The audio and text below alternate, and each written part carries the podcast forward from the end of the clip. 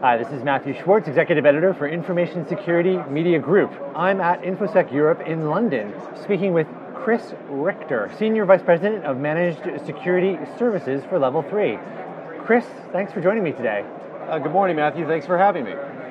Level 3, you are handling a lot of internet traffic. What are you trying to do when it comes to security controls and perhaps baking more defenses into the fabric for all of the people who use your services?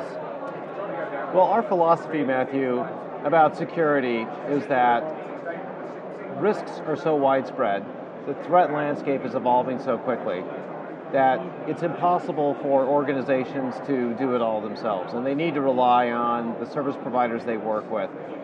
Network service providers have a capability to see things, see traffic moving, and establish controls on that backbone uh, in, in, a very, very efficient manner, in a more cost effective manner than traditional security controls can provide within a local area network situation. And what are some of the upsides if you can get more of those controls into your network for your customers or people who are customers of your customers? So, if you think about firewalls and IDSs and IPSs that are traditionally appliance based, large organizations are finding, the ones I'm talking to, are finding that they're becoming increasingly difficult to manage. The cost to maintain them is going up, and they create a lot of noise in addition to the cost. So if you've got hundreds and sometimes thousands of these devices and individual controls throughout your organization, it creates a lot of background noise and cost. And the more background noise there is, the less secure that you actually are. By moving those security appliances or that security perimeter to the network, to the network provider, to the extent that it's possible, extending that perimeter up to the network provider's edge or core, uh, depending on your definition of edge and core, you can you can reduce the complexity, which improves security. You can reduce the cost, which ultimately improves security because you have more budget to work with and you can create a uh, more effective, more responsive security posture because you have more global management controls uh, that can be used from a single portal as opposed to having to log into every individual device from a variety of different manufacturers. I hear that complaint all the time. And you know, when you think about it, we're spending upwards of $80 billion in cybersecurity globally, yet the security situation is getting worse. Breaches are growing, costs are going up, the noise level in the background is increasing. The more noise and alerts that you get from these uh, appliances and, and software instances with security controls, the more people you have to hire to manage them. And everyone knows that there's a huge shortage in cybersecurity operational talent. So all of these things are converging to make the situation worse, we believe. So a simpler, more direct, more manageable approach is needed. We've seen in a number of data breaches how there were perhaps signs that the breach was unfolding, but the internal IT team was so deluged with data that they weren't able to see it. Yeah, oh, exactly. Uh, just within the last year, we've seen uh, major banks and retail organizations absolutely lose the fact that malware is traversing throughout their organization and they're exfiltrating large amounts of data uh, simply because they missed the alert uh, with all the background noise. And these are organizations that have huge security budgets, and yet they still missed the event. So what that triggers, uh, would a traditional security control work? Well, in most cases, malware was discovered, uh, data exfiltration was discovered, but what wasn't uh, happening was those events and issues weren't triaged to the top of the list to, for, for high visibility. In the case of one major bank, they didn't realize that they were being attacked unless until they were informed by a marketing website that was hosting one of their marketing programs, who had also been attacked by the same IP addresses from Russia uh, as the bank. And the bank uh, was notified about that breach.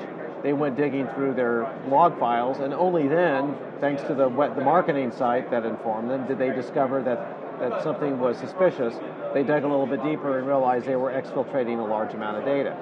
Now, in that scenario, had a network service provider been watching uh, the behavior for anomalies or uh, communications with IP addresses in Russia that they don't normally communicate with, and had they noticed that there was actually data flowing to those malicious IP addresses, uh, they may have been able to triage those events and take note of them a little earlier, or much earlier uh, in this case, and averted uh, the, uh, what happened.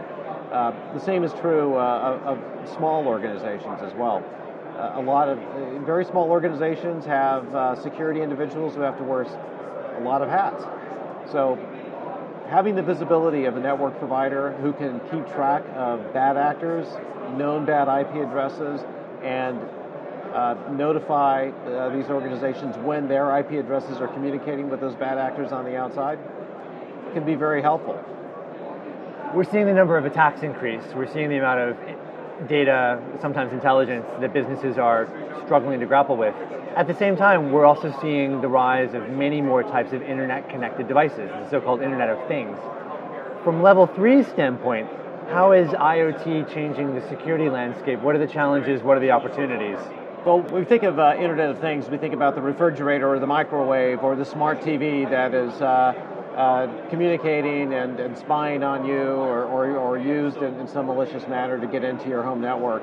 Well, IoT is a huge problem for enterprises today. In fact, uh, last month at the RSA Security Conference, I talked with a, a large, very large corporation, uh, whom I can't name, with a number of data centers around the globe and they were uh, they found out that they were part their network was part of a very large botnet, and uh, they, that came as a surprise to them because they thought they had pretty good security controls on their servers. It turns out that their power supply devices, which all of which had IP addresses, were infected with malware, and their power supplies were being used as part of a large botnet that was engaged in numerous attacks that came as a huge surprise to them. So anything that has an IP address is uh, a, a, potential target uh, of either attack or use in a, in a, larger botnet framework.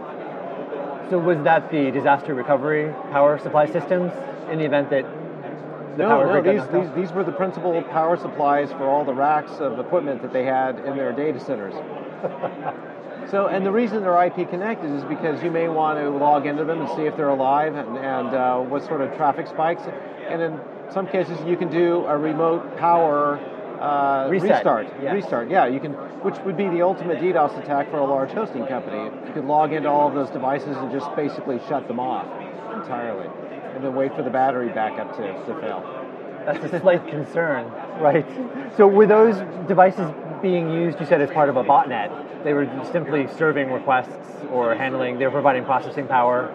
Right. The, the attacker wasn't interested in shutting down the data centers for this particular company. They were interested in using those power supplies as the sources of attack for, for DDoS, malware distribution. It was free hosting space for them. And not only that, but they had very big pipes out to the internet because they were inside of a data center. So it wasn't somebody's home DSL connection or broadband connection. These were uh, gigabits of connectivity coming out of data centers. Well, that's a really yeah. elegant illustration of the IoT challenges facing enterprises because you do hear about toasters and fridges and everyone dismisses it. Yeah. But you have an increasingly internet connected enterprise in ways that you don't think about. Right. How do we better manage the increase in these numbers of devices, which people don't always think of as being IP enabled, or if they're IP enabled, they don't think about how they might be subverted. Right. Well, if those devices are connected, they have to be con- controlled by some entity. Um, at level three, we track about a thousand command and control servers, and these servers are what control the bots, the individual infected devices. So a very useful tactic in battling this and becoming just aware of whether your IoT devices are infected is to look at what they're communicating with. If they're communicating with C2s, as we call them, command and control servers, and, and those C2s are known to conduct malicious activities, then we can notify these organizations that they're probably compromised with, with, with malware that has turned their devices into part of a botnet army, or their devices are being used to spy on, on the organizations internally. Um, we have uh, just recently uh, disrupted two major command and control networks. Uh, one that was taking advantage of SSH vulnerabilities, another one that was infecting point of sale devices with malware. Uh, we actually um, we, we actually have a blog posted about the uh, uh, the disruption of those two command and control networks that was just published recently. But, but that's one way to do it. We can see the communication paths and we can also see how these C2s are moving around. It's very difficult to establish a, a reliable and effective botnet. It's much easier to move the command and control network around.